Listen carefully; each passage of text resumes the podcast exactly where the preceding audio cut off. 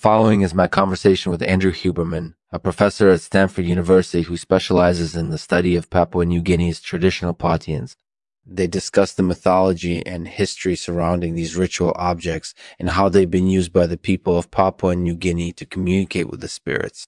Enjoy, enjoy. This episode of the show is brought to you by Penderecki Handwriting. Um, find out more at pendereckihandwriting.com. Hey there, Andrew. Thanks for taking the time to speak with me. Of course, it's been a pleasure. So, what exactly is a Potheen?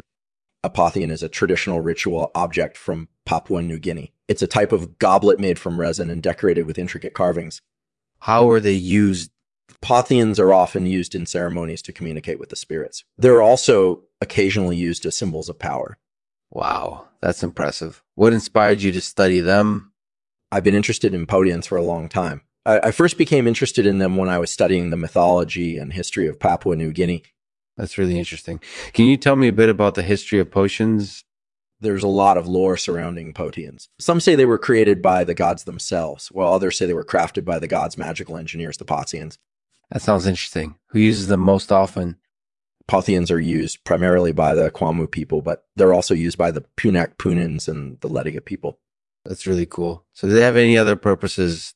Some people use Potheens to make deliberate contact with the spirit world, while others use them as symbols of power. That sounds pretty interesting. Do you have any other thoughts on these objects? Yeah, I think it's fascinating how these objects can have such different meanings to different people. They can be used to communicate with the gods or to assert your dominance over others.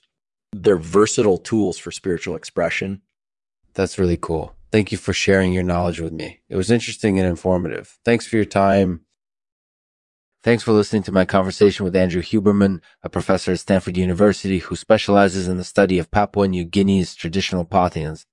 They discuss the mythology and history surrounding these ritual objects and how they've been used by the people of Papua New Guinea to communicate with the spirits. I hope you enjoyed it.